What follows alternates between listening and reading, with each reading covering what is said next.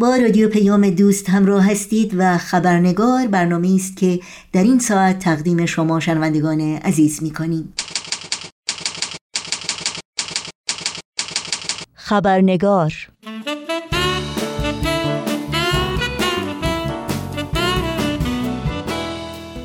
اما تغییر روش در سرکوب‌های بیرحمانه و شدیدتر علیه شهروندان بهائی توسط مقام‌های حکومت جمهوری اسلامی ایران در طی هفته‌ها و ماه‌های اخیر حقیقتاً قلب هر انسان با وجدان رو به درد آورده است.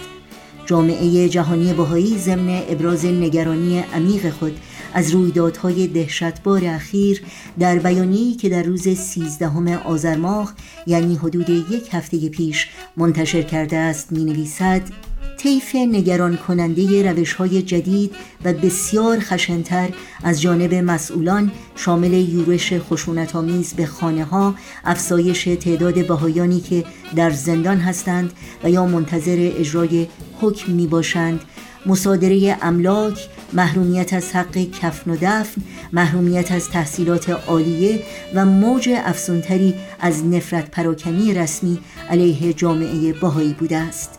در این بیانیه آمده است که بیش از دو سوم بهائیانی که در یورش‌های اخیر بازداشت شدند زنان هستند.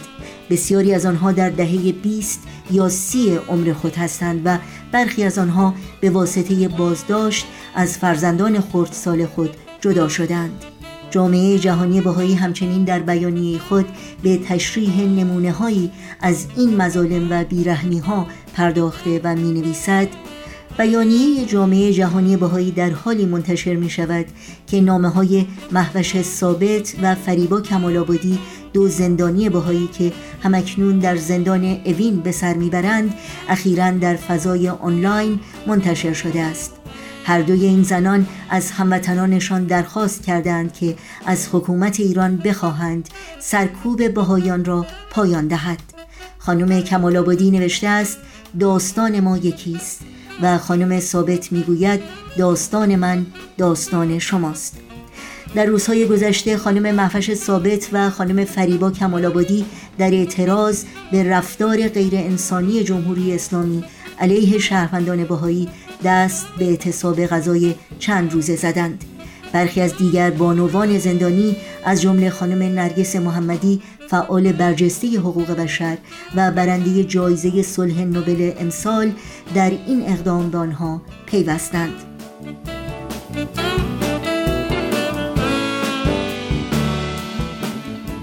با خوش آمد به شما همراهان عزیز خبرنگار. در هر کجا که با ما همراهی می‌کنید، نوشین آگاهی هستم و خبرنگار این چهارشنبه رو تقدیم می‌کنم.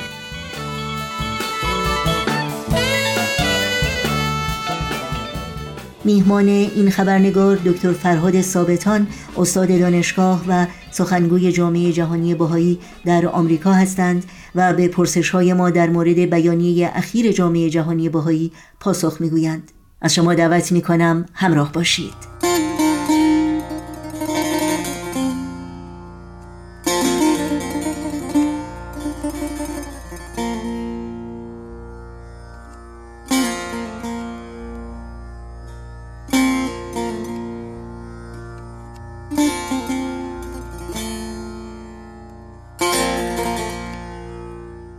آقای دکتر فرهاد ثابتان، درود بر شما. ممنون از این که در این برنامه با ما هستید و وقتتون رو به ما دادید. خیلی ممنون از شما و دعوت شما و خوشحالم که فرصتی پیش اومده در خدمت شما و شنوندگان شما باشم. خیلی خیلی ممنون.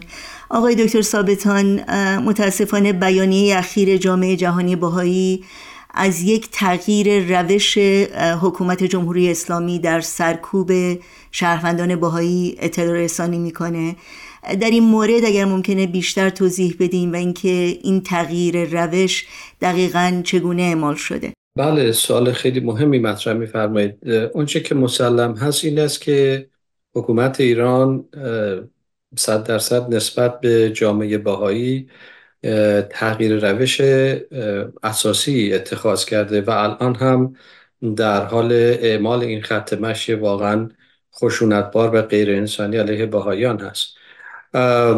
فقط به طور مختصر عرض میکنم این روش ها شامل یورش به منازل بهائیان هست، تفتیش خانه ها و اموال بهائیان، بازداشت و محاکمهشون، بعد از اون صدور احکام زندان، مصادره زمین و املاک بهائیان، بعد از حتی همه اینها نفرت پراکنی علیه جامعه بهائی، محرومیت از حق تحصیل و حق تدفین و دفن انبات بهائی و به طور کلی یک نمایی از نقض حقوق اساسی شهروندان بهائی میده. اما هدف اصلی این تغییر روشی که خدمتتون عرض کردم به نظر میرسه که ایجاد رعب و وحشت و هراس باشه که بتونن زندگی بهائیان رو برای تأمین معیشت خودشون کاملا مسدود کنن و این رو از طریق محروم کردن اونها از حقوق شهروندیشون، ایجاد تنگناهای اقتصادی برای بهائیان، تداوم همون سرکوب‌ها و اذیت و آزارهای قبل و ایجاد یک نوع واقعا حس ناامنی و سلب آرامش و امنیت زندگی است. چون این رو که عرض میکنم، این در حقیقت پیامدهایی است که ما الان داریم به واقعیت میبینیم که متاسفانه چقدر شهروندان بهائی ایران تحت مضیقه و محدودیت هایی هستند که با تمام این عواقبی که عرض کردم مواجه هستند. به طور کلی الان قرائن کاملا نشون میده که حکومت ایران یک برنامه سیستماتیک تهیه دیده و داره اعمال میکنه برای همطور که از کنم یورش به خانه ها، دستگیری بهائیان در در سطحی بسیار وسیع، شاید احتمالا در سطح کشور، که الان در جریان هست و این از شیراز شروع شد و بعد از اون در یزد و اصفهان و اخیراً هم که در همدان و کرج و شیروان ادامه پیدا کرد. یکی از مواردی که در این بیانیه به اون اشاره میشه سرقت حکومتی هست. البته ما از آغاز انقلاب شاهد مصادره اموال و دارایی‌های هزاران شهروند بهائی بودیم، اما در این بیانیه شواهدی رو که ارائه کردن بسیار بسیار نگران کننده هست. در این مورد اگر ممکنه توضیحات بیشتری رو بفرمایید. این واقعا واژه به نظر من دقیقی هست، سرقت حکومتی که شما فرمودید. ببینید، وقتی که یک دولتی با مجرمینی مواجه میشه، خب بالاخره مجبورن که شواهدی رو ثبت و ضبط بکنن. فرض کنید اگر یک کسی با مواد مخدر داره تجارت میکنه، اینها بالاخره اون خودش میشه یک سندی که بیان و مواد مخدر رو کشف کنن. اما ببینیم که وقتی که مسئولان حکومت اسلامی و حکومت ایران با بهائیان مواجه میشن، دقیقاً چی کار میکنن؟ وقتی به منازل بهائیان هجوم برده میشه، در وهله اول تمام وسایل الکترونیکیشون رو ضبط میکنن که تا به حال هیچی روی این پیدا نشده غیر از اینکه دادخواهی بهائیان بوده باشه. مضاف بر اون میان معادل ده ها یا شاید صدها میلیون تومان از از دارایی های این شهروندان بهائی رو که واقعا پسنداز زندگی اونها میشه، اینها رو هم ضبط میکنن و این دارایی ها به ندرت به اون افراد پس داده میشه. مصادره ابزار و آلات شغلیشون، اسناد ملکی، حضورتون که عرض کنم حتی طلا و جواهراتی که داشته باشن، اینها بالاخره یک دارایی های شخصی است که افراد دارن برای روز مبادا که بدون استفاده کنن. یعنی این رو در هیچ دادگاهی نمیشه ارائه بدن به عنوان چه نوع مدرکی، چون تا الان ارائه ندادن. فقط اینها ضبط میشه و به عنوان اموال کسانی که شیعه اثنا عشری نیستن مال حرام محسوب نمیشه و بعد اینها رو به فروش میگذارن. چون ما دیدیم که مثلا اومدن مزارع بهائیان رو در روستاهای مختلف مصادره کردن، بعد نو به مزایده گذاشتن و فروختن. همینطور منازل بهائیان رو تخریب میکنن، بعد زمینش رو میفروشن و همینطور حالا اخیرا هم که میان اموال بهائی رو که در منازلشون هست، اگر پولی داشته باشن، جواهرات داشته باشن، اون را. پس این واقعا غیر از سرقت حکومتی دیگه هیچ عنوان دیگری نمیشه اسمش رو گذاشت، چون که از اینها برای هیچ شواهدی استفاده نمیشه و غالبا هم به به خود بهائی‌ها بازپس داده نمیشه. از موارد واقعا باید گفت بسیار دردناکی که تجربه جامعه بهائیان ایران بوده در طی چهل و چهار سال گذشته، محرومیت از حق کفن و دفن بوده که به نظر میاد همونطور که در این بیانیه بیان شده یک اوج تازه‌ای این محرومیت و این اعمال واقعا ظلمی که در حق بهائیان میشه در این اواخر صورت میگیره. در این مورد اگر ممکنه شواهدی رو اگر دارید برای شنوندگانمون بفرمایید. خب البته تاریخ این مسئله خیلی وسیع هست، یعنی تقریبا از همون اوایل انقلاب یکی از ظلم‌هایی که به جامعه بهائی شد تخریب آرامستان‌ها و قبرستان‌های بهائی بود و سنگ قبرها و نبش قبر و بسیار شکستن درخت‌ها و بلدوزر و زمین. این همینطور در سالهای متمادی ادامه داشته، ولی نمونه آخر این، یکی از نمونه‌های اخیر این مسئله همین آرامستان بهائیان در عراق است که قدمتش تقریبا صد و بیست سال هست و اخیراً بدون اجازه بهائیان این زمین، این آرامستان رو به مزایده گذاشتن و حتی بهائیانی که می‌خواستن این رو بازخرید بکنن از اون هم ممانعت شد، اجازه بهشون ندادن که حتی این رو بازخرید کنن. یعنی در حقیقت یک نوع سلب حق تدفین برای متوفیان بهائی الان محسوب میشه. همینطور آرامستان کرج رو حصار کشی کرده بودن و الان هم که به نظر میرسه که تقریبا دارن مدیریت این آرامستان ها رو به عهده میگیرن و این در هماهنگی با ماموران وزارت اطلاعات هست که به هر حال با اعمال زور میان و بهائیان رو مجبور میکنن که برای دفن متوفیان خودشون مبالغ بسیار هنگفتی رو پرداخت کنن یا اینکه اصلا اجازه نداشته باشن که برای کفن و دفن رفتگانشون هیچ اختیاری داشته باشن که کجا این چاپ بشه. در خیلی موارد حتی اجازه ندادن که مراسم کفن و دفن بهائی هم اجرا بشه. در بعضی موارد اصلا اجازه ندادن که خانواده ها نزدیک قبر باشند، از پشت زمین های همین آرامستان ها مجبور شدن و هر حال برای رفتگانشون دعا کنن. در یکی از موارد اخیر یک خانم جوانی که تنها به دلیل اینکه داشته در مورد کفن و دفن مادر بزرگش پیگیری میکرده از مقامات جمهوری اسلامی، فقط به خاطر همین پیگیری بازداشت شده و به پنج سال زندان محکوم شده. این خانم الان یک بچه پنج ساله هم داره که از تربیت و آموزش اون محروم هست.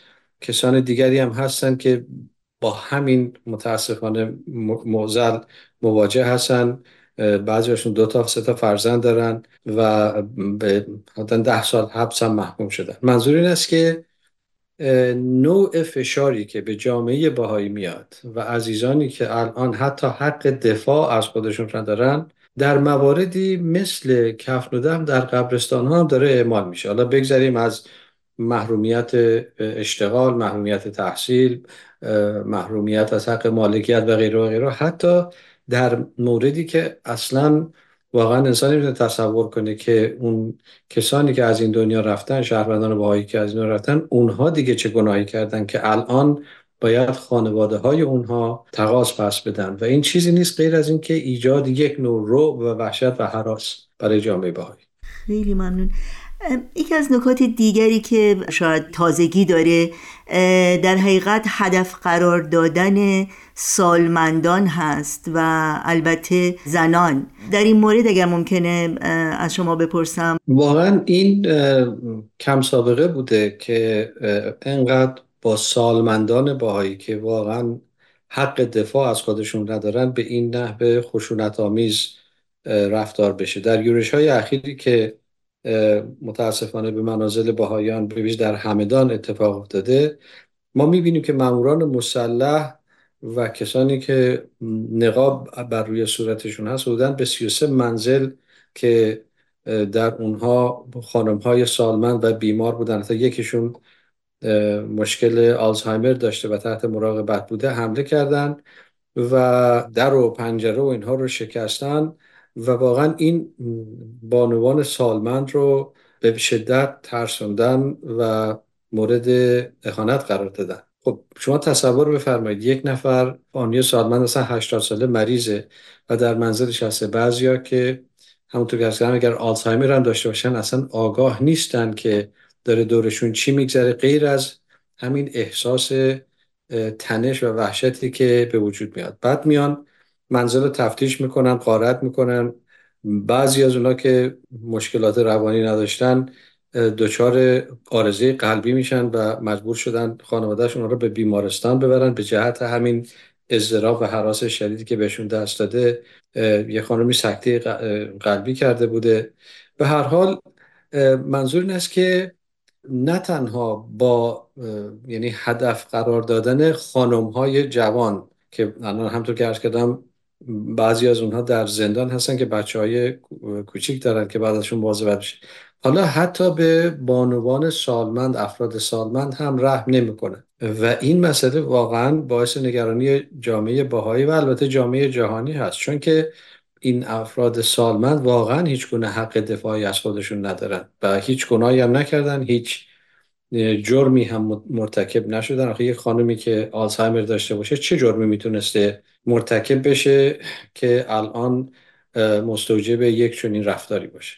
یکی از نکات دلگرم کننده در این بیانیه همدلی و حمایت آحاد مردم ایران و ایرانیان در سطح جهان و غیر ایرانیان بوده نسبت به بهائیان. و در این بیانیه در بخشی از اون میخونیم که حکومت ایران در تلاش‌های خود برای ایجاد شکاف بین بهائیان و هموطنانشان شکست می‌خورد و این شکست حکومت را در تلاش خود برای بدنام کردن و سرکوب جامعه بهائی بیش از پیش مستاصل و بی‌رحم‌تر می‌سازد.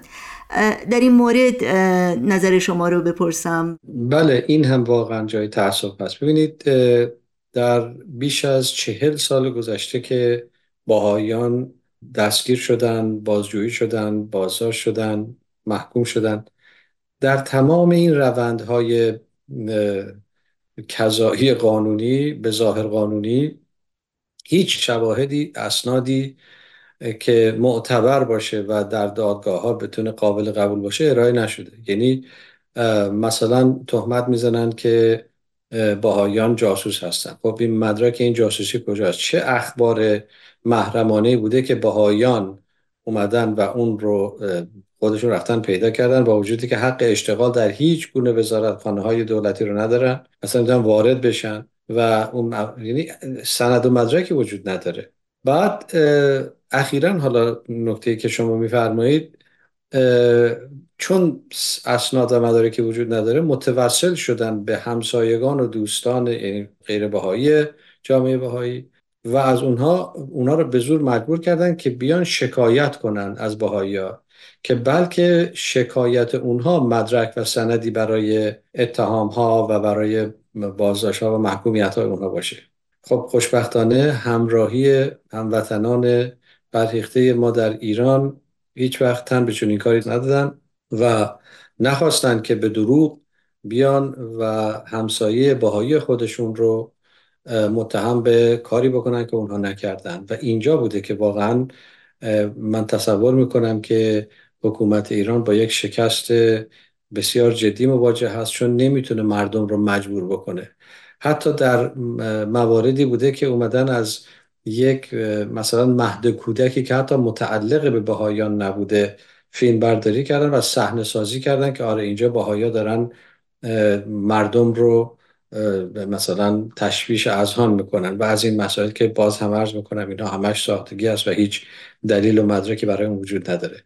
پس اینجا ما میبینیم که واقعا آگاهی و همراهی مردم ایران هست که خوشبختانه میتونه به ظلم دامن نزنه و به هر حال تا حد یک نوع عدالت نسبی رو ایجاد بکنه و ما از این بابت از تمام هموطنان خودمون در ایران متشکریم برای بزرگداشت و پاسداشت عدالت و حقیقت. خیلی ممنون آقای دکتر فرهاد ثابتان از شرکتتون در این برنامه و توضیحاتی که ارائه کردید.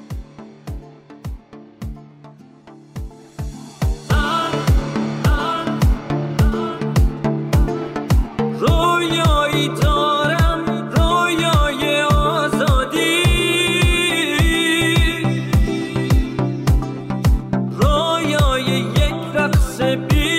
طرفه از شادی.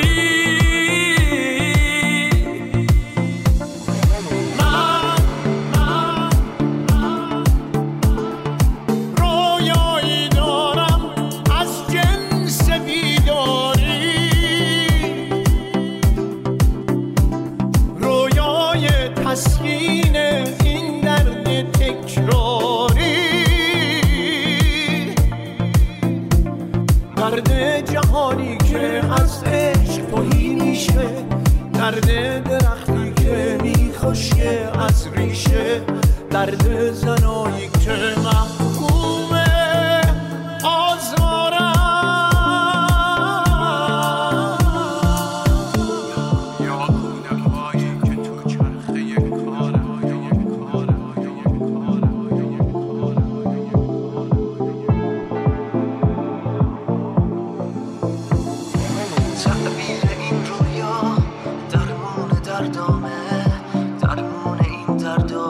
تعبیر این رویا